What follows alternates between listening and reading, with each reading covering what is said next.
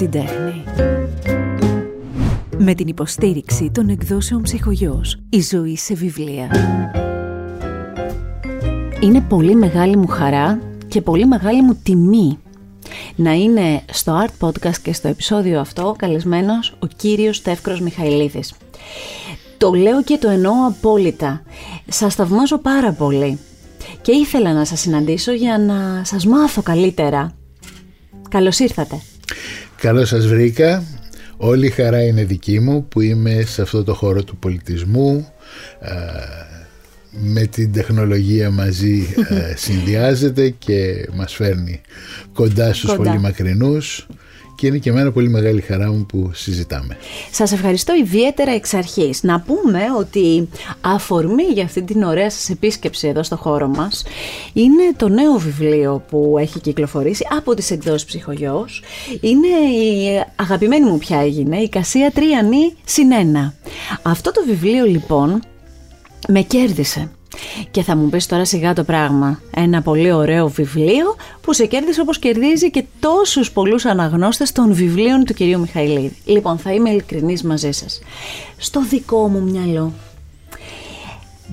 κάπως τα μαθηματικά και η λογοτεχνία, έτσι μας είχαν μάθει, δεν ήταν πολύ κοντά κύριε Μιχαηλίδη και σας το λέω με έτσι έναν παιδικό τρόπο, ε, γιατί μεγαλώσαμε και λέγαμε, για παράδειγμα, στο Λύκειο. Εγώ ήμουνα την εποχή των δεσμών στην τρίτη δέσμη.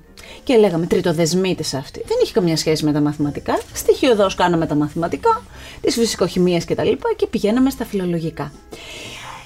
Τα τελευταία αρκετά χρόνια, όλο αυτό που εσείς έχετε φτιάξει και κάποιοι ακόμη σαν εσάς. Δηλαδή αυτά τα δύο κάπου να συναντιούνται, να παντρεύονται ωραία και να αποκτούν ιδιαίτερο ενδιαφέρον. Ε, με έχουν κερδίσει. Το βρίσκω πολύ ωραίο όλο αυτό. Και ήθελα να σας το πω. Είναι αλήθεια ότι ε, για πάρα πολύ καιρό ε, τα μαθηματικά ως λιτή, απέριτη, αυστηρή, mm. αποδεικτική, μονοσήμαντη διαδικασία δεν είχαν ιδιαίτερη σχέση με τη λογοτεχνία. Παρ' όλα αυτά αν πάμε στο χρόνο προς τα πίσω θα βρούμε αυτό που εγώ ονομάζω το πρώτο μαθηματικό αφήγημα το 1884. Είναι γραμμένο μια νουβέλα πολύ μικρή 100 σελίδων από έναν ιερέα τον mm Edwin Abbott Abbott με τίτλο «Επίπεδο χώρα». Τι περιέχει λοιπόν αυτή η ε, αφήγηση που μας εξηγεί ακριβώς πώς ένας έξυπνος συγγραφέας μπορεί να χρησιμοποιήσει και να συνδυάσει τα δύο.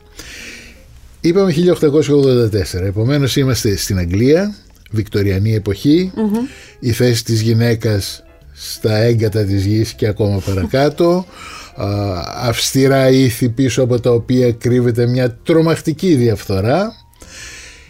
Και από την άλλη μεριά στα μαθηματικά αρχίζει εκείνη την εποχή να γίνεται κουβέντα για την τέταρτη διάσταση. Τι έκανε λοιπόν ο Άμποτ; Έγραψε ένα μυθιστόρημα που εκτιλήσεται σε μια χώρα δύο διαστάσεων. Γιατί το έκανε; Ο ένας λόγος είναι γιατί το μυθιστόρημα του αυτό περιέχει πολύ σκληρή κοινωνική σάτυρα που αν γινόταν σε ένα κανονικό τρισδιάστατο πλαίσιο θα την έκοβε η λογοκρισία. Άρα εδώ πέρα τα μαθηματικά λειτουργήσαν σαν αμυντικό μέσο για να τον προστατέψουν από την σκληρή κοινωνική σάτυρα. Ε, η κοινωνία που παριστάνει είναι αυστηρά ιεραρχημένη. Κάτω κάτω κάτω είναι οι γυναίκες που είναι απλά ευθύγραμμα τμήματα. Βέβαια οι γυναίκες που είναι απλά ευθύγραμμα τμήματα εάν τις συναντήσεις κατά πρόσωπο δεν τις διακρίνεις. Γιατί αυτό που βλέπεις κατά πρόσωπο είναι ένα σημείο. Mm. γι' αυτό και οι νόμοι της επιπεδοχώρας επιβάλλουν καλύτερα να μην κυκλοφορούν οι γυναίκες. Αλλά εάν κυκλοφορούν οφείλουν συνεχώς να κουνάνε δεξιά αριστερά τον ποπό τους ώστε να δημιουργούν μια δεύτερη διάσταση και να τις βλέπουν. Γιατί αν πέσει κάποιος επάνω τους πεθαίνει Πολύ χαμηλά στην ιεραρχία, αλλά πολύ επικίνδυνα. Μάλιστα. Ε, συνδέστε τώρα αυτό που σας είπα την κίνηση με τα φουστάνια εκείνης της εποχής, με τα σομιέ που είχαν από μέσα, για να κάνουν αυτό και την κίνηση και όλα αυτά τα πράγματα. Ωραία.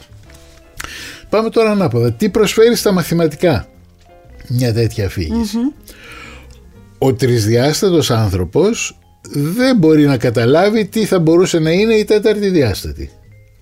Γι' αυτό του δείχνει μια κοινωνία όπου ο άνθρωπος των δύο διαστάσεων δεν μπορεί να καταλάβει τι είναι η τρίτη διάσταση. Βοηθάει δηλαδή τον αναγνώστη του να εξοικειωθεί με την ιδέα ότι μπορεί να υπάρχει κάτι απ' έξω το οποίο κάτι να μην είναι ε, αντιληπτό. Από εκεί και πέρα βέβαια υπήρξαν σποραδικά αφηγήματα, πολλά από αυτά ήταν sequel mm-hmm. της επίπεδοχώρας αλλά η πραγματική έκρηξη της ε, μαθηματικής μυθοπλασίας όπως την ονομάζω εγώ ήταν τη δεκαετία του 1990 κυρίως με το αριστούργημα του Ντενί Γκέτζ το θεώρημα του Παπαγάλου. Σωστά. Το οποίο έχετε μεταφράσει. Ναι, ήταν το πρώτο βιβλίο που μετέφρασα. Είναι μία από τις εξαιρετικές μεταφράσεις. Εσείς έχετε μεταφράσει περί τα 50 βιβλία. Περί τα 50. Ωραία. Ε, για όσους έτσι δεν ε, είσαστε εξοικειωμένοι στο μέγεθος του κυρίου Μιχαηλίδη, να σας πω ότι ναι, είναι ένας Κύπριος μαθηματικός και συγγραφέας. Μόνος του είπε πριν ότι ο χώρος του είναι η μαθηματική μυθοπλασία. Να σας πω ότι το 2006 η Γαλλική Δημοκρατία του απένει με τον τίτλο θα μου επιτρέψετε τα γαλλικά όσο το θυμάμαι σε Valier dans l'ordre de Palme Académique. Ναι. Το είπα σχεδόν καλά; Τέλεια. Εντάξει. Ε, εσείς λοιπόν πότε ήρθατε κοντά σε αυτό όλο που περιγράψατε; Δηλαδή, ε, ξεκινήσατε τις σπουδές σας στον χώρο των μαθηματικών ναι. και πότε ήρθατε πιο κοντά σε αυτά τα διαβάσματα και άρα ξεκινήσατε αυτό το μονοπάτι; Να σας πω, ε, παραμυθάς ήμουν από μικρός. Δηλαδή στις παρέες μου, στις ταβέρνες, στις βεγγέρες εκείνης της μακρινής δεκαετίας του 70 και του 80 ναι. ε, μου άρεσε συχνά να λέω ιστορίες. Ιστορίες που τις έφτιαχνα μόνος μου και ιστορίες που συνδέονταν με πραγματικές ιστορίες. Σας λέγανε και στην οικογένειά σας τέτοιες ιστορίες; Βέβαια, βέβαια. Η μαμά, ο μπαμπάς; Η γιαγιά κυρίως. Ε, ο μπαμπάς λίγο πιο σπάνια αλλά πολύ πλούσιες. Ε, η μαμά αλλά κυρίως η γιαγιά. Ωραία. Ε, αυτές λοιπόν τις ιστορίες όταν άρχισα να σπουδάζω μαθηματικά το 1973 ναι, υπήρχαν πανεπιστήμια. και τότε. λοιπόν, ε, άρχισα ταυτόχρονα να έρχομαι σε επαφή με τις ιστορίες των μαθηματικών. Πολλές από αυτές ε, είναι εξαιρετικά ενδιαφέρουσες. Ε, θα μπορούσαν από μόνες τους, αν δεν ήταν αληθινές, να είναι μυθιστορήματα. Άρχισα και αυτές να τις διηγούμε. Άρα προφορικός παραμυθάς Υπήρξατε. Υπήρξα. Όταν ε, τέλειωσα με το διδακτορικό μου και όλα αυτά και γύρισα στην Ελλάδα ε, και μπήκα στη μέση εκπαίδευση έβαλα την αφήγηση μέσα στη διδασκαλία μου. Δηλαδή το κάθε... Πώς γίνεται αυτό; Το κάθε μου μάθημα ξεκινούσε με μια ιστορία. Να σας πω ένα παράδειγμα. Ναι. Παιδάκια της πρώτης γυμνασίου έπρεπε να γνωρίσουν την έννοια του αγνώστου χ. Ωραία. Γιατί φτιάξαμε το χ, γιατί μας βοηθάει το χ. Η ιστορία που έλεγα τότε ήταν η εξής. Ο πρωτόγονος άνθρωπος έβλεπε τον κεραυνό και ο κεραυνός τον τρόμαζε. Ο μόνος τρόπος που είχε να αντιμετωπίσει το φόβο του ήταν να δώσει στον κεραυνό ένα όνομα. Γι' αυτό τον είπε Δία. Και ολόκληρη η μυθολογία χτίστηκε πάνω στο φόβο τον οποίο επειδή αποκτούσε όνομα γινόταν λίγο πιο προσιτός. Ο άγνωστος που έχουμε σε ένα πρόβλημα μας πανικοβάλλει όταν δεν τον ξέρουμε. Γι' αυτό του δίνουμε ένα όνομα. Τον λέμε Χ. Και από τη στιγμή που αποκτάει ένα όνομα μπορούμε να τον διαχειριζόμαστε όπως για το Δία λέγαμε έχει τα νεύρα του και θα μας ρίξει κεραυνό ή είναι εντάξει τα περνάει καλά με την ήρα. Τι την ήρα και πια, πια δεν τα περνούσε καλά. Τέλος πάντων ας μην επισέλθω σε αυτό το θέμα μου κάνει μήνυση το 12 Ε, όπως λοιπόν εξηγούσαμε και λειτουργούσαμε και βλέπαμε, α βλέπω τα σύννεφα στον ουρανό, άρα μάλλον έχει τσαντιστεί ο Δίας. Έτσι λοιπόν και με το χ, τον άγνωστο μου αριθμό, μπορούσα να κάνω πολλαπλασιασμούς, προσθέσεις και να φτιάχνω εξισώσεις. Ένα παράδειγμα. Για κάθε μου μάθημα είχα μια ιστορία για να το αρχίσω. Κύριε Μιχαηλίδη, αν όλοι οι καθηγητές μας το κάνουν αυτό, να ξέρετε ότι θα αγαπούσαμε κάπως περισσότερο τα μαθηματικά όλοι μας. Δεν υπάρχει... μόνο τα μαθηματικά. Δεν υπάρχει καμία αμφιβολία ότι ένα μεγάλο μέρος της ευθύνης για τη μαθηματικοφοβία το φέρουν οι μαθηματικοί. Και όταν λέω οι μαθηματικοί εννοώ και οι καλύτεροι από μας λένε για τον Ευκλήδη ας πούμε, τον μεγαλύτερο μαθηματικό, αυτόν που μας έμαθε να γράφουμε μαθηματικό κείμενο, ότι είχε λέει έναν ε, μαθητή και του δίδαξε ένα θεώρημα. Και ο μαθητής όταν τέλειωσε η απόδειξη του λέει τώρα δάσκαλε εγώ με αυτό το θεώρημα τι θα κερδίσω; Και μας λέει η ιστορία ότι με ένα απέραντο ύφος περιφρόνησης και αλαζονίας ο Ευκλήδης φώναξε το δούλο του και του είπε δώσ' αυτό τριόβολον, δώσ' του μια πεντάρα να πάει και αφού πρέπει να κερδίζει από οτιδήποτε. Αυτή την αλαζονία της ανωτερότητας, αυτό τον γυάλινο πύργο στον οποίο νιώθουμε ότι έχουμε δικαίωμα να είμαστε κλεισμένοι, ε, από τον καλύτερο από εμάς το κληρονομήσαν και εμείς οι Παρακατιανοί. Ε, και νομίζω ότι σπάζοντας αυτό το άβατο ο καθένας από εμάς μπορεί να κάνει κάτι πιο ανθρώπινο δεν είναι στη γνώση του μικρού παιδιού δεν είναι στην αντίληψή του ότι αυτά τα μαθηματικά που θα του μάθουμε θα του χρειαστούν ακόμα και αν δεν κάνει καμιά δουλειά με μαθηματικά. Mm. Θα του χρειαστούν για να μάθει να δομεί τη σκέψη του, να οικοδομεί τα επιχειρήματά του. Δεν είναι υποχρεωμένο να το ξέρει. Εμείς λοιπόν πρέπει να του το πουλήσουμε. Ακριβώς, όπως το λέτε. Όπως το λέτε. Ε, είσαστε και ένας άνθρωπος όμως που είναι πολύ εύκολο κάποιος να το καταλάβει από τις σελίδες των βιβλίων σας που έχετε διαβάσει πολύ.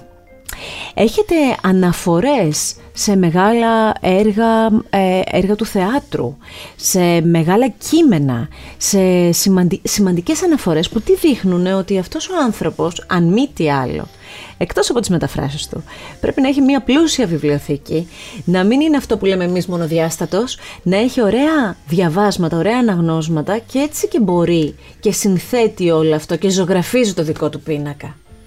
Ε, είναι αλήθεια ότι μεγάλωσα σε ένα σπίτι όπου τα βιβλία υπήρχαν Δεν μου είπε κανείς ποτέ τι να διαβάσω. Μπορούσα να πάρω ό,τι ήθελε και να το διαβάσω.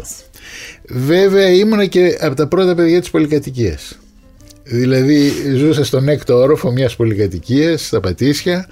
Ε, πολύ αλάνα δεν υπήρχε. Ε, άρα τα βιβλία ήταν πραγματικά ένα πολύ σημαντικό αποκούμπι ε, για μενα Για να μπορέσω να έχω κάποια άσκηση, κάποια ζωή στο ύπεθρο έπρεπε να γραφτώ κάπου, να κάνω κάποια Να βγείτε από τον έκτο όροφο, εν πάση ναι. περιπτώσει. Αλλά τις πολλές ώρες που περνούσα στον έκτο όροφο, τα βιβλία ήταν η συντροφιά μου.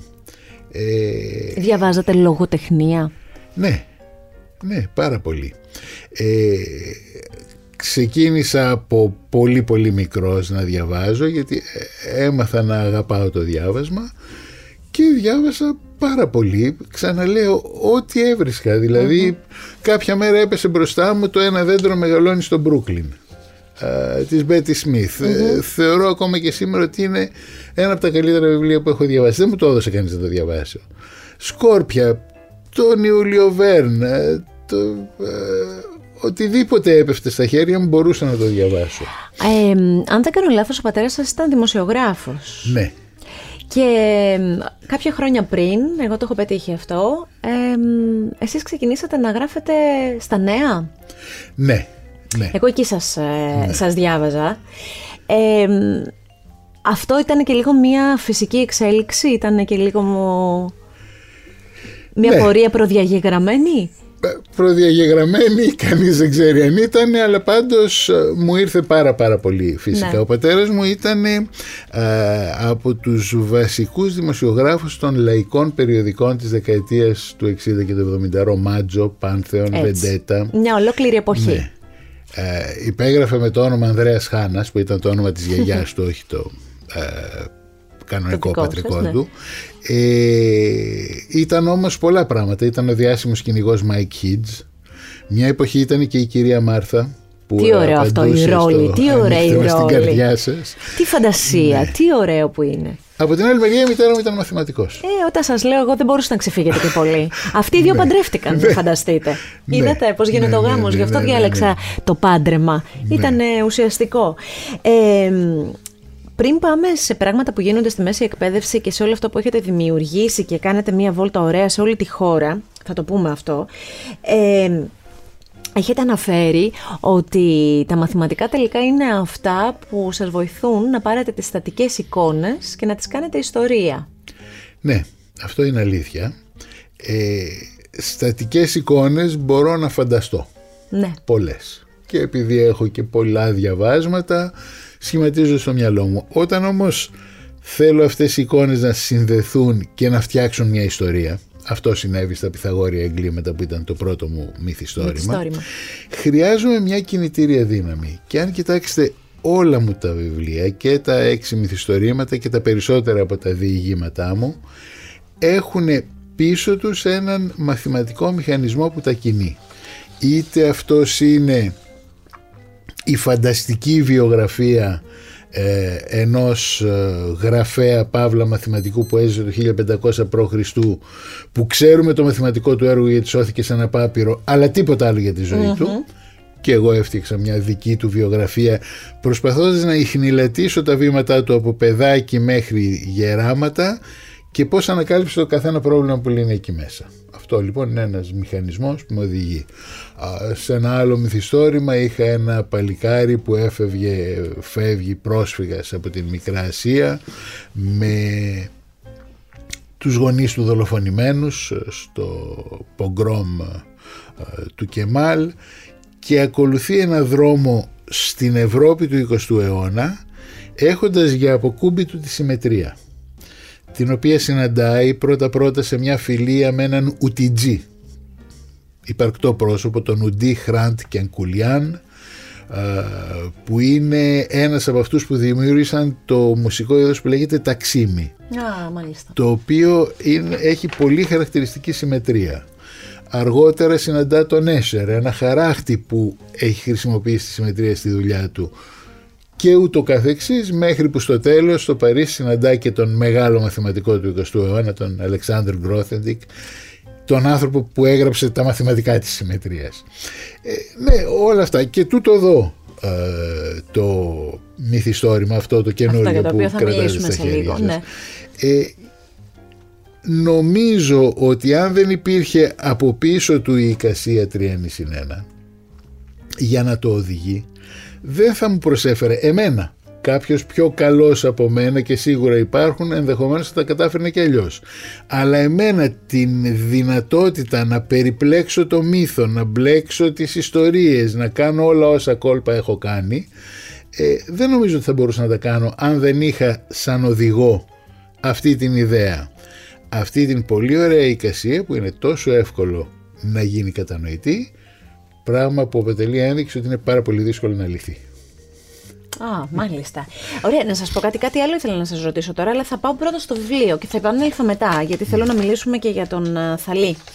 του- ε, Που θεωρώ ότι είναι μια υπέροχη. Ε, ένα υπέροχο κομμάτι ζωής που ακολουθείτε και μου αρέσει πολύ. Πάμε όμως λίγο στο βιβλίο. Ζήσε την εμπειρία στις εκδόσεις ψυχογιός. Η κασία τρία νη συν ένα.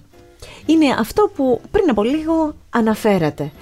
Αρχικά να σου πω ότι το κατάλαβα και με το που τελείωσα το βιβλίο ξεκίνησα να το εφαρμόζω, να, να, να προσπαθώ κι εγώ να πιάνω αριθμούς και να μπορώ να κάνω αυτό το 3 νη συν 1. Είναι, ε, δε- δεν θα μαρτυρήσουμε κάτι από το βιβλίο αν πούμε τι είναι η κασία 3 Όχι, νη βέβαια, συν να το 1. πούμε, διότι άλλωστε η ηρωίδα την εξηγεί στον ήρωα στην τρίτη σελίδα. Σωστά, άρα δεν είναι ότι ε, έχετε δίκιο, αλλά θέλω να πω... Όχι, όχι, δεν υπάρχει ωραία. κανένα πρόβλημα. Ε, με τα πολύ απλά λόγια που μπορούμε όλοι να το καταλάβουμε, θέλουμε να μας πείτε. Παίρνουμε έναν αριθμό. Ωραία. Αν είναι ζυγός, τον διαιρούμε δια 2. Αν είναι μονός, τον πολλαπλασιάζουμε επί 3 και προσθέτουμε 1. Να, για παράδειγμα, το 10. Ωραία. Ζυγός. Το δια διαιρούμε. 2, 5. Το 5 τώρα είναι μονός. Επί 3. 3, 5, 15 και 1, 16. Ζυγός, δια Δια 2, 8, δια 2, 4, δια 2, 2, δια 2, 1. Αυτή η διαδικασία του εφαρμόζω μια πράξη σε ένα αντικείμενο και το αποτέλεσμα το υποβάλλω στην ίδια πράξη λέγεται ανάδραση και βρίσκεται στη βάση πολύ σοβαρών και σύγχρονων μαθηματικών αν έχετε ακουστά τη θεωρία του χάους, τον φράκταλ Βεβαίως. ε, όλα αυτά τα πράγματα βασίζονται σε αναδράσεις.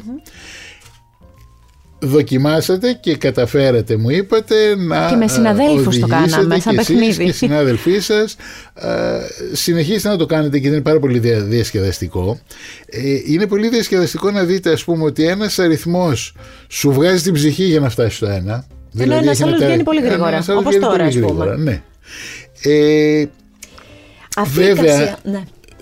δεν έχετε ελπίδα να βρείτε το αντιπαράδειγμα που θα σας κάνει διάσημη γιατί μια εικασία είτε την αποδείξει κανείς είτε την καταρρύψει δηλαδή είτε πει εγώ λέω ότι όλοι οι αριθμοί καταλήγουν στο ένα αν μου βρείτε σε ένα αριθμό που δεν καταλήγει στο ένα θα γίνετε διάσημοι θα είσαστε αυτοί που κατέριψε την εικασία Δεν του είμαι ένα εγώ συν ένα. αυτή.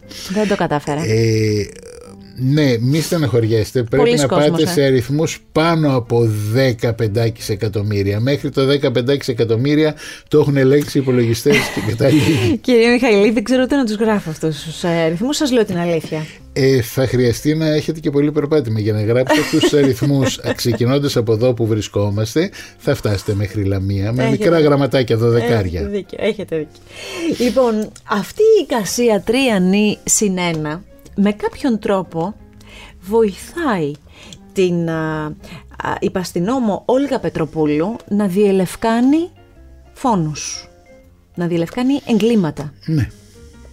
Μιλήστε μου για αυτή την ιστορία. Πείτε μου αρχικά πώς γεννήθηκε η, η έμπνευση, πώς γεννήθηκε αυτό; Δηλαδή, ωραία, την εικασία την έχουμε, την αναλύσαμε. Πώς εσείς μια ωραία μέρα, ένα ωραίο βράδυ, ένα ωραίο καλοκαίρι, ένα χειμώνα, δεν ξέρω.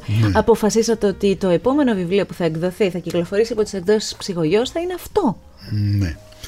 Ε, μη με ρωτάτε πώς το αποφάσισα γιατί πραγματικά δεν ξέρω ποια στιγμή είχα μπει μέσα. Είναι μέσα, ήταν, ήτανε τώρα πια δεν είναι γιατί βγήκε βιβλίο, ήταν μέσα στα 10-15 θεματάκια που πιστεύω ότι κάποια στιγμή θα μου δώσουν κάποιο βιβλίο.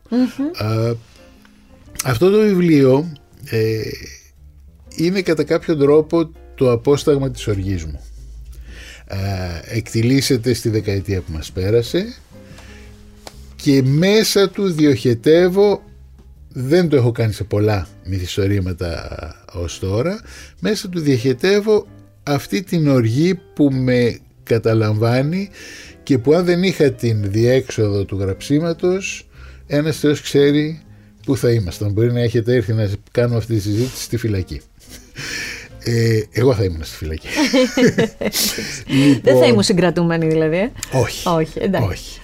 Ε, ωραία. Επομένως ήθελα ένα, μια αφήγηση που να φωτογραφίζει μερικές εικόνες της ζωής του 2015, 16, 18.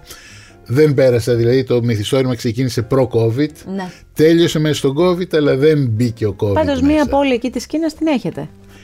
Ε, εντάξει, τώρα Το αυτό πιάσα ήταν εκείνο. κακιούλες. Ήτανε, μα, μα, μα η Γιουχάν που εμφανίστηκε σε αυτό όλο το. Εγώ κάτι άλλο διάβασα. Χρειαζόμουν μια πόλη της Κίνας. Βάλατε αυτήν. Έβαλα Εντάξει, αυτήν, ναι. την κρατάω την παρένθεση αυτή. Ε, ωραία.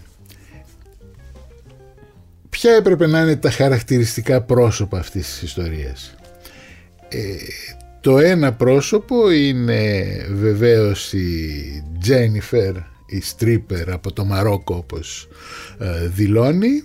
Ε, η ιδέα στρίπερ μαθηματικός μοιάζει να είναι επικοινωνιακό τρικ. Ε, παρόλα αυτά ξέρετε πόσες στρίπερ μαθηματικούς, καθαρίστρες μαθηματικούς, ε, γεροντοκόμους μαθηματικούς έχουμε αυτή τη στιγμή στην Ελλάδα. Ανθρώπους δηλαδή που είχαν μια καλύτερη ζωή και βρέθηκαν όπως λέει και ο Μπρέχ την, την τέχνη να υπηρετούν από το πιο χαμηλός σκαλί της. Ναι, αυτό ας το κρατήσουμε και ας πορευτούμε με αυτό γιατί καμιά φορά ξέρετε οι άνθρωποι γινόμαστε πάρα πολύ ανέτεια σκληροί ναι. και χωρίς πολύ μυαλό. Δηλαδή μένουμε σε μία εικόνα και δεν ψάχνουμε ποτέ να βρούμε τι άλλο υπάρχει από πίσω. Ναι, αυτό είναι Ε, λειτουργήσε, δεν θα επεκταθώ πολύ γιατί θα είναι πια spoiler, λειτουργήσε λοιπόν η Τζένιφερ σαν το πρόσωπο σε αντιδιαστολή με όλα αυτά τα καλογελισμένα και καλοσυνδερωμένα ευυπόλοιπτα πρόσωπα της κοινωνίας μας σαν αντιπαλωδέος. Ε, από εκεί και πέρα ε, ο Κοσμάς. Ο Κοσμάς ε, ένας ε, golden boy που δεν ήταν πολύ κατάλληλος για τη δουλειά γιατί ενώ κατάφερε να καταστρέψει πολύ κόσμο τα ζήσαμε όλοι μας, τηλεφωνήματα, καλημέρα σας, έχω την πιστοτική σας κάρτα πάνω στο γραφείο μου, περάστε να την πάρετε. Ε, γιατί να πάρετε, ήθελε να σε ρωτήσει και τη διεύθυνση του σπιτιού σου, γιατί ήξερε ότι αργότερα θα έρχονταν να σου πάρει το σπίτι. Ε, λοιπόν, αυτός δεν άντεξε και αυτό δεν είναι spoiler γιατί είναι πάλι στις πρώτες τρεις-τέσσερις σελίδες. Δεν άντεξε να βλέπει την κατάντια των θυμάτων του. Και αυτό τον έριξε στο, στο λούκι. Αυτά τα δύο είναι τα βασικά πρόσωπα αυτού του μύθου γιατί η Όλγα Πετροπούλου είναι μόνιμος Δηλαδή είναι μεν το πρώτο της μυθιστόρημα αλλά ελπίζω ότι θα αποκτήσει πολλά ακόμα Όπως έχει αποκτήσει πολλά διηγήματα ως τώρα. Ναι. Ε, εγώ πάντως περιμένω το επόμενο. Δηλαδή με το που το τελείωσα, ναι. είπα τώρα πάμε να δούμε ποια είναι η επόμενη υπόθεσή της. Ναι. Εμένα, βέβαια, ο αγαπημένος ρόλος που δεν μπορώ να πω πολλά, ο αγαπημένος ε, ήρωας του βιβλίου. Και είπα ρόλος, ε, είναι σαν ταινία όμως και θα πάω αλλού σε λίγο, αλλά είναι Από σαν ταινία. Από το στόμα σας και στο σκηνοθετών του αυτή. Ε, πολύ εύκολα το βλέπω ταινία. Με τόσο Netflix που έχουμε δει, με τόσο αστυνομικό που έχουμε παρακολουθήσει, εκπληκτική ταινία θα μπορούσε να είναι. Λοιπόν, αυτός ο ήρωας είναι άλλος ο αγαπημένος μου, είναι ο δάσκαλος. Δεν θα πω πολλά, ναι. γιατί δεν κάνει να πω πολλά, αλλά μέσα από το δάσκαλο για μία ακόμη φορά επιβεβαίωσα αυτό που σας έλεγα στο ξεκίνημα. Τα διαβάσματά σας, τι, οι παραπομπές σας, δεν είναι τίποτα τυχαίο. Μου αρέσει πολύ ο δάσκαλος, να ξέρετε. Και είναι και καταλητικός ο, ναι. ο ρόλος τους σε όλο αυτό. Πρέπει να πω ότι και εμένα είναι ο αγαπημένος μου για λόγους που δεν θέλω να αποκαλύψω ναι. τώρα. Ε, δεν είναι βέβαια πρωτότυπος. Δηλαδή υπάρχει και στο Σέξπιρ, ο τρελός. Ναι, και είναι και ένα ε, τέχνασμα για πολύ ωραίες διεξόδους ναι, σε αυτά τα κείμενα. Ναι. Ε, λοιπόν, αυτό που δυσκολεύτηκα ήταν να του βρω το ρόλο του. δηλαδή, ενώ ήξερα από την αρχή ότι θέλω και έναν τρελό εντός πολλών εισαγωγικών, ε, δεν ήξερα πώς να δεχθεί και ήρθε και βρήκε μόνος του τον τρόπο να είναι καθοριστική η λειτουργία του στο μύθο, να μην είναι ένα απλό μπιμπελό όπως νόμιζα ότι θα είναι. Σωστά. Ε, πώς, ο, ο, καταρχάς όταν, όταν ξεκινήσατε το, το βιβλίο γνωρίζοντας το τέλος δηλαδή είχατε σκιαγραφίσει τους α, ήρωές σας και ξέρατε που οδηγεί ή σας οδήγησε και λίγο η ιστορία; Ε, με οδήγησε σε μεγάλο βαθμό η ιστορία. Ήξερα ένα περίπου. Ε, ήξερα ότι θα υπήρχε ενός είδους που δεν απονέμεται από την επίσημη δικαιοσύνη διότι η επίσημη δικαιοσύνη δεν έχει καμία διάθεση να την απονείμει. Ε, δεν είχα αποφασίσει ε, ποιοι θα επιζήσουν και ποιοι δεν θα επιζήσουν. Ε, εδώ πρέπει να σας πω ότι και εγώ σαν γνήσιος Έλληνας ε, δημόσιος υπάλληλος έκανα και ρουσφέτια. Δηλαδή σε φίλους και στη σύζυγό μου ακόμα ε, που είπανε αυτός να σωθεί έκανα το χατήρι. Το κάνετε, ε; το κάνετε. Η σύζυγος είναι από τους πρώτους ανθρώπους που διαβάζουν τα, τα βιβλία σας. Ναι, ναι. Και περιμένουμε το κούνημα του κεφαλιού; Ε, όπως η ίδια αυτό προσδιορίζεται ε, και έχει δίκιο παρόλο που η μόρφωσή της είναι πολύ πιο πολύ από αυτό που λέει αισθάνεται ότι είναι ο μέσος αναγνώστης οπότε ναι, περιμένουμε το κούνημα του κεφαλιού γιατί εγώ στον μέσο αναγνώστη απευθύνω Απευθύνεστε. Υπάρχουν άλλοι δυο-τρεις άνθρωποι που διαβάζουν τα βιβλία μου και υπήρχε και ένας που δεν υπάρχει πια Και είναι. η Τιτίνα Δανέλη Μάλιστα. η Τιτίνα Δανέλη, ένας άνθρωπος που έφυγε ε, σε αυτά τα χρόνια της πανδημιας ε, ένας άνθρωπος με μια μεγάλη καρδιά που αγκάλιαζε τον κάθε έναν που ήθελε να γράψει κάτι που ήταν πολύ αυστηρή στην κριτική της αλλά ποτέ κανένας που υπέστη τη σκληρή της κριτική δεν τα Δεν παράτησε έχασε. ε, ήταν ο άνθρωπος που αυτό εδώ είναι το μόνο που δεν διάβασε Μάλιστα. Ε, αυτό το βιβλίο, σε ποιους θα θέλατε να, να μιλήσει, να κρατήσει ωραία συντροφιά, σε ποιους θα θέλατε να κάνει το ξάφνιασμα που εμένα μου έκανε; Το διάβασα, το ευχαριστήθηκα και είπα, αχ, κοίτα, αυτός τελικά ήταν... ε». Σε ποιους θα θέλατε; Είπατε, είπαμε ότι απευθυνόμαστε στο μέσο αναγνώστη, αλλά ποιους καινούριους θέλετε να πιάσετε, ποιους θέλετε να κρατήσετε; Να σας πω επειδή είμαι κακός άνθρωπος Ελπίζω ότι κάποιος θα ενοχλήσει Όχι γιατί αυτοί οι άνθρωποι είναι φοβερά έτσι φιλαναγνώστες Αλλά κάποιος θα τους πει ότι ξέρεις αυτό Για διάβασέ το. Για διάβασέ το Ε, Ελπίζω να τους ενοχλήσει Μακάρι οι κακοί άνθρωποι να κάνουν αυτό που κάνετε. Αυτό είναι ωραίο. Ωραία κακία είναι αυτή. Την αποδέχομαι. Τη θέλω κοντά μου. Ε, αλλά από εκεί και πέρα πραγματικά θέλω να αγγίξει τον κάθε άνθρωπο που ζει μέσα σε αυτό το παράλογο χάος που είναι η Ελλάδα του 21ου αιώνα, ο κόσμος του 21ου αιώνα, δεν Ναι. ξέρω. Δεν έχω ιδιαίτερο στοχευμένο κοινό. Είμαι σίγουρος ότι οι φίλοι μου οι μαθηματικοί θα το διαβάσουν με αγάπη. Είμαι σίγουρος ότι οι φίλοι μου της αστυνομικής λογοτεχνίας θα το διαβάσουν με αγάπη, αλλά Βεβαίως. ελπίζω ότι θα το διαβάσει και κόσμος. Δηλαδή Ε, η χαρά μου είναι να το διαβάζω στην παραλία, α, στην καφετέρια, στο μετρό. Δεν, δεν έχω ανάγκη να το διαβάζω σε ψηλές βιβλιοθήκες. όχι, όχι. Θέλω να πω δύο πράγματα. Αρχικά ότι οι εκδόσεις ψυχογιός έχουν αυτή τη σειρά, τη σειρά crime, ε, που όσοι αγαπάτε αυτό το είδος ε, θα ικανοποιηθείτε πολύ. Δεν περιμένετε εμένα να σας το πω γιατί την επιλέγετε έτσι και αλλιώς τη σειρά αυτή. Ε, αλλά αυτό είναι μ, από τα πολύ ωραία κομμάτια αυτής της σειράς, το συγκεκριμένο βιβλίο, η Κασία Τριανή Συνένα, του Τεύκρου Μιχαηλίδη. Ε, όταν βλέπετε κόσμο να διαβάζει βιβλία σας, επειδή μου αναφέρετε στο μετρό, στο, στην παραλία, ε, πώς νιώθετε, Πάω και τους μιλάω. αλήθεια, ναι. τι ωραίο που είναι αυτό. εντάξει. Γιατί να μην με έχετε πετύχει πουθενά; δεν ξέρω, σε κάποιες παραλίες που δεν ε, πάω πάτε, δεν ξέρω τι να πω. Ε, και τι σας λένε; Ε, κοιτάξτε, οι άνθρωποι είναι ευγενικοί. Ε, δηλαδή, για να το διαβάζουν και να μην το έχουν ήδη πετάξει σημαίνει ότι τους αρέσει. Λένε χάρηκα, μου άρεσε αυτό.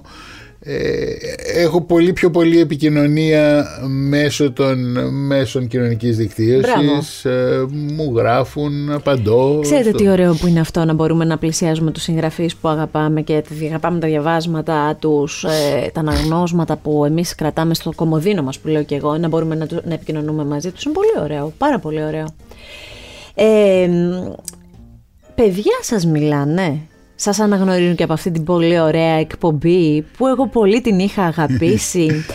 Ε, να πω για όσους δεν το θυμούνται, αν και αν δεν κάνω λάθος υπάρχει στο Artflix ακόμη η Ναι, εκπομπή ναι, αυτή. ναι.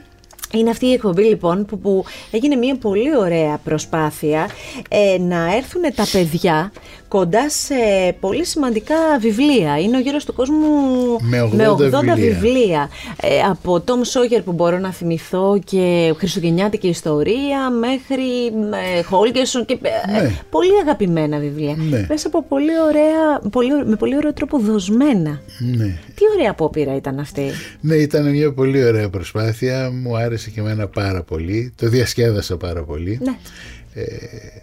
Γιατί ε, είχε μια ποικιλία, δηλαδή μιλούσαμε και για το υλικό πίσω από το βιβλίο, ε, κάναμε και κάποιες δραματοποιήσεις του βιβλίου, ε, το κοιτάζαμε με το ταξίδι που έκανε περνώντας από κόμιξ, κλασικά εικονογραφημένα, ταινίες, ε, audiobook. Και ναι. κάπως έτσι γίνονται τα βιβλία πιο αγαπημένα στα παιδιά. Ναι. Γιατί και τα παιδιά καμιά φορά ε, θέλουν τον τρόπο τους για να έρθουν κοντά σε κάτι, έτσι δεν είναι; Ναι. Το ξέρουμε πολύ καλά. Πόσο μάλλον εσείς που είσαστε κοντά στα παιδιά, μιλήστε μου λίγο για όλο αυτό που έχετε δημιουργήσει, ε, για τον Θαλή, Θαλής και φίλοι, ε, την επαφή σας σε όλη την Ελλάδα με ε, ένα κομμάτι εκπαίδευσης θα πω εγώ. Ναι. Κοιτάξτε, αυτή η ιστορία ξεκίνησε το 2006. Ήταν ήδη α, σε πολύ μεγάλη κυκλοφορία και επιτυχία το θεώρημα του Παπαγάλου όπως σας είπα, ο Θείος Πέτρος και η εικασία του Γκόλμπαχ του Δοξιάδη, α, νομίζω και η ακολουθία της Οξφόρδης α, που είναι ένα αστυνομικό μυθιστόρημα από έναν α, Αργεντίνο α, συγγραφέα. Ε, αυτό που σκεφτήκαμε, ήμασταν μια παρέα μικρή στην αρχή αλλά μεγαλώσαμε πολύ γρήγορα είναι ότι εδώ έχουμε ένα αρχικά ενδιαφέρον ακαδημαϊκό φαινόμενο. Δηλαδή ο Θελής και φίλοι ξεκίνησε σαν ομάδα ακαδημαϊκής έρευνας με ένα πολύ μεγάλο συνέδριο που έγινε το 2006 ε, στο οποίο ε, φιλοξενήθηκαν ε, άνθρωποι που θα τους έβρισκε κανείς σε κάποια δεξίωση μαζί αλλά σε συνέδριο επιστημονικό όλους μαζί. Ιστορικούς, λογοτέχνες, σκηνοθέτες, μαθηματικούς ε, όλους μαζί σε συνέδριο και να ανταλλάσσουν δεν θα το έβρισκε κανείς εύκολα. Από εκεί ξεκίνησε. Α, ήταν διεθνές. Ναι. όμως ε, πολύ γρήγορα, δηλαδή αυτό έγινε το καλοκαίρι του 2006, η απήχηση που είχε αυτό το πράγμα, ε, το καλοκαίρι του 2005, Ωραία. η απήχηση που είχε αυτό το πράγμα μας έκανε να σκεφτούμε ότι μήπως υπάρχει και μια άλλη α, οδός που μπορούμε να ακολουθήσουμε και αυτή η οδός ήταν να απευθυνθούμε προς τον αναγνώστη και ειδικότερα προς τον νεαρό αναγνώστη. Ε, γι' αυτό από το 2006 και μετά ξεκινήσαμε για πέντε συνεχόμενα χρόνια. Ήταν τα καλά χρόνια. ε, θα σας πω γιατί. Ε, από ένα θερινό σχολείο κάθε καλοκαίρι την πρώτη εβδομάδα του Ιουλίου δύο φορές στην Πάρο, μία φορά στη Σκιάθο και δύο φορές στην Άωσα της Συμμαθίας. Ε, εκεί πέρα καλούσαμε όποιον ήθελε Α, δεν, ε, δεν χρέωνε τίποτα θέλεις και φίλοι για αυτό το πράγμα απλώς οι άνθρωποι έπρεπε να καλύψουν εξασφαλίζαμε και φτηνά ξενοδοχεία και τέτοια πράγματα ε, και είχαμε όλο το πρωί κάθε μέρα κρατούσε μια εβδομάδα όλο το πρωί α, διαλέξεις εκλαΐκευση των μαθηματικών ε, και από εμάς και από καλεσμένους και το απόγευμα λέσχες ανάγνωσης. Το, το εργαλείο εχμής για μας ήταν οι λέσχες ανάγνωσης. Θέλαμε να κάνουμε λέσχες ανάγνωσης σε αυτούς που ερχόντουσαν με την ελπίδα που πραγματοποιήθηκε σε μεγάλο βαθμό να πάνε στο χώρο τους, στο σχολείο τους, στο δήμα τους, στη βιβλιοθήκη του, του, του χωριού ή της πόλης τους, στο πολιτιστικό κέντρο οπουδήποτε και να οργανώσουν λέσχες ανάγνωσης. Τους δώσαμε διάφορες εναλλακτικές λύσεις, βρήκανε και μόνοι τους πολλές. Στην περίοδο της πολύ μεγάλης ακμής είχαμε 150 λέσχες σε όλη την Ελλάδα. Τι ωραία. Και για μένα ήταν μεγάλη ε, χαρά. Παρασκευή μεσημέρι τέλειωνα από το σχολείο, έπαιρνα είτε το κτέλ είτε το αεροπλάνο για να πάω να συναντήσω φίλους α, στην Αλεξανδρούπολη, στην Κομωτινή, στο Σουφλί, στο Ηράκλειο της Κρήτης, στην Κύπρο, στη Ρόδο, στη Σάμο, οπουδήποτε. Ε, λέσεις ανάγνωσης και να κουβεντιάσουμε. Ε, η ιδέα, για να το πω και λίγο ιδεολογικά έτσι να, να αρέσει, να δημιουργηθεί εντύπωση ότι είμαι πολύ σπουδαίος άνθρωπος, ε, η ανάγνωση είναι μια μονήρης απόλαυση, η λέσχη ανάγνωση τη μετατρέψει σε κοινωνική απόλαυση. Ωραίο είναι αυτό. Ακούστε διάφορα, είναι διάφοροι που λιποθυμήσαν ναι, που ναι, ακούσαν ναι, αυτό το ναι, ναι, πράγμα. ναι. Όμως είναι πολύ ωραίο αυτό. Ναι, Είναι ωραίο. Είναι ωραίο να συμβαίνει. ναι. Ε, η επαφή σας με τους νέους ανθρώπους είναι οξυγόνο για σας; Αναμφίβολα, αλλά αυτό το είχα και ως Και ως εκπαιδευτικός. εκπαιδευτικός. Ναι, ήταν για μένα α, μια πολύ μεγάλη και α, τρυφερή προσμονή κάθε 25 Αυγούστου να αρχίσω να σκέφτομαι άρα γιατί τάξεις θα έχω φέτος, άρα γιατί τι παιδιά θα έχω φέτος. Με τις λέσεις ανάγνωσης που πήγαινα και έβρισκα παιδιά που είχαν ζωγραφίσει τους ήρωές μου και μου τους δίνανε α, παιδιά που είχαν δραματοποιήσει κομμάτια από βιβλία, όχι μόνο δικά μου και άλλα. Ε, ήταν πολύ μεγάλη χαρά μας όταν ε, μπορέσαμε να δούμε μια πολύ ωραία λέση ανάγνωση που έγινε σε ένα πολυπολιτισμικό σχολείο ε, κάπου στη Μακεδονία Ε, και σε ένα σχολείο, πώς το λένε, αθλητικής διευκόλυνσης ε, κάπου στο Κερατσίνι.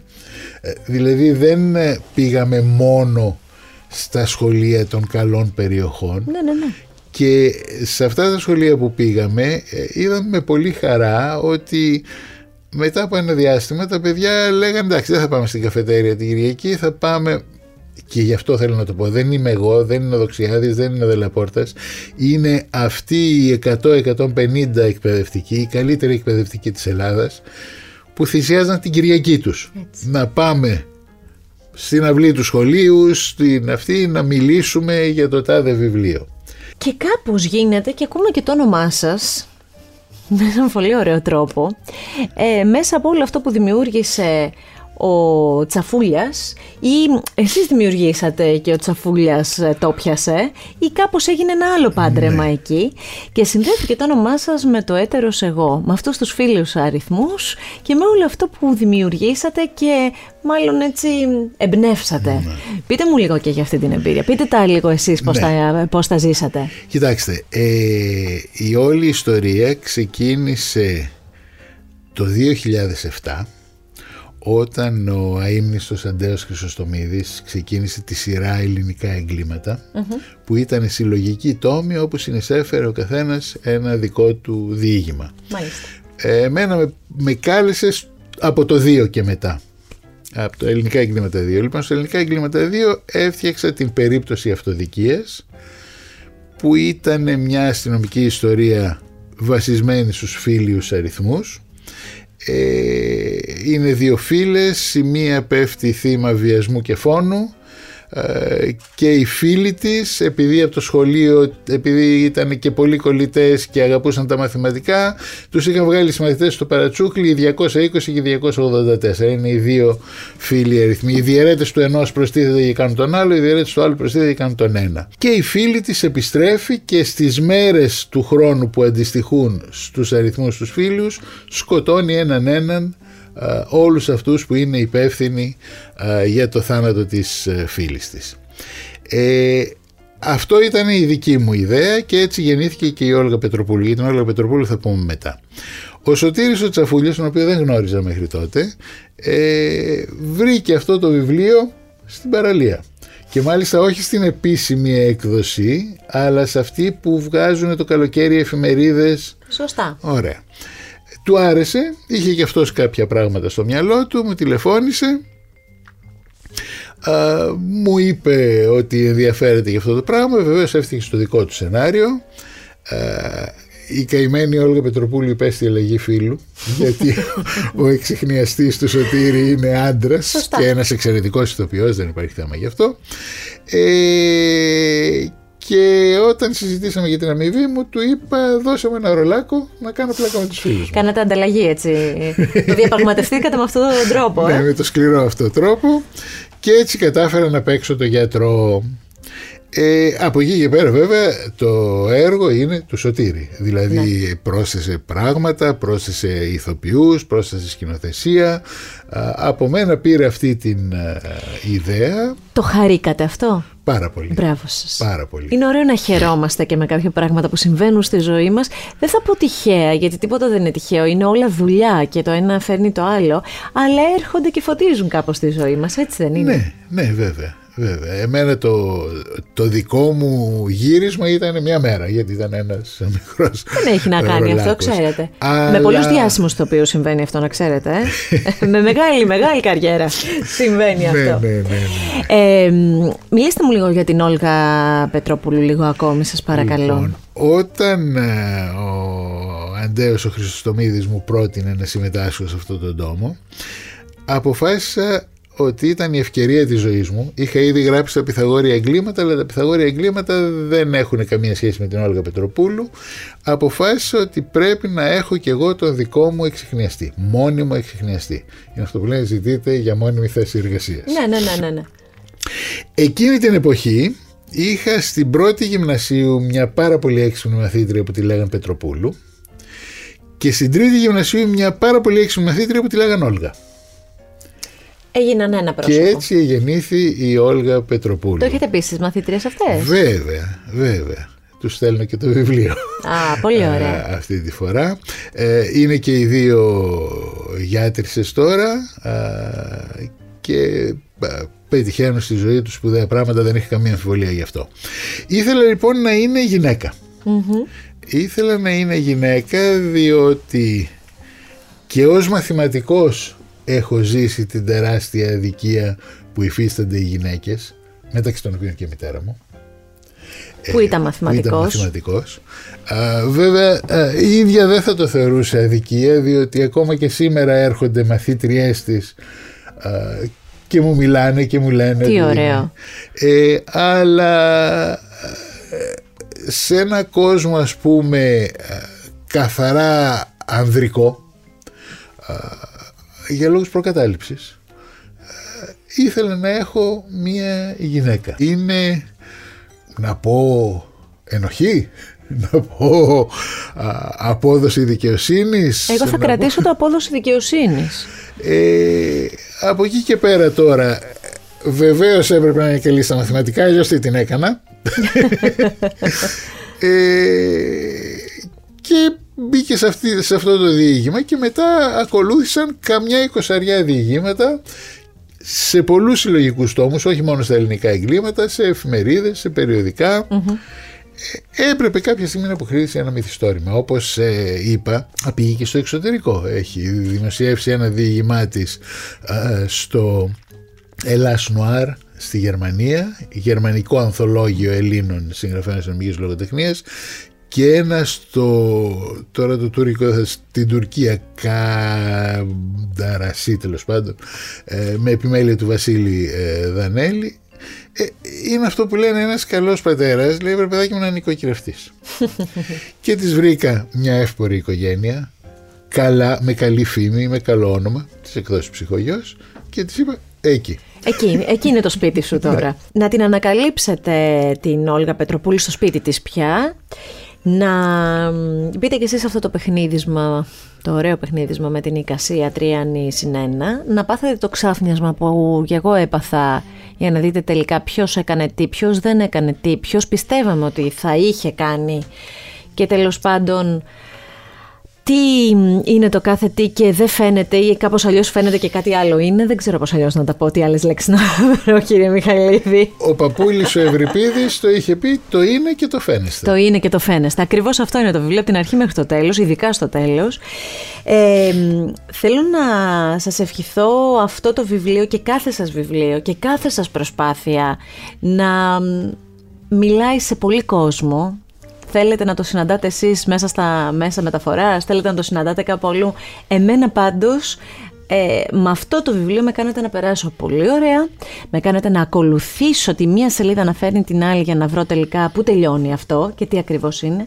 Με κάνετε να προβληματιστώ σε ποια πράγματα κοφεύουμε και κλείνουμε τα μάτια και σε ποια ε, τα φωτίζουμε, αν ποτέ συμβαίνει αυτό. Ε, σας ευχαριστώ πάρα πολύ για όσα μοιραστήκατε μαζί μας. Εγώ σας ευχαριστώ. Νομίζω ότι ήταν, τουλάχιστον για μένα ήταν μια εξαιρετική κουβέντα. Είπαμε πράγματα, σκεφτήκαμε πράγματα. Ελπίζω και οι αναγνώστες να κάνει ο καθένας μόνος του και πολύ μαζί. Επιμένω, η ανάγνωση πρέπει να είναι κοινωνικό μέσο ψυχαγωγίας και όχι ατομικό και να είμαστε καλά. Να είμαστε καλά και θα σας πω λοιπόν για να κάνει και κύκλο η κουβέντα θα ήθελα πολύ να ήσασταν ο καθηγητής των μαθηματικών μου. Ίσως κάποια πράγματα θα τα είχα από νωρίς αλλιώς ειδωμένα, αλλιώς τοποθετημένα στο μυαλό μου. Να είστε καλά και να φωτίζετε τα παιδιά. Είναι πολύ σημαντικό. Σας ευχαριστώ. Αυτό το επεισόδιο Art Podcast και κάθε επεισόδιο Art Podcast μπορείτε να το απολαύσετε με ένα κλικ στο artpodcast.gr ή σε όποια από τις δημοφιλείς πλατφόρμες επιλέγετε εσείς για να ακούσετε podcast. Με την υποστήριξη των εκδόσεων ψυχογιός. Η ζωή σε βιβλία. Ακού την τέχνη. Art Podcast. Με τη Γιώτα Τσιμπρικίδου.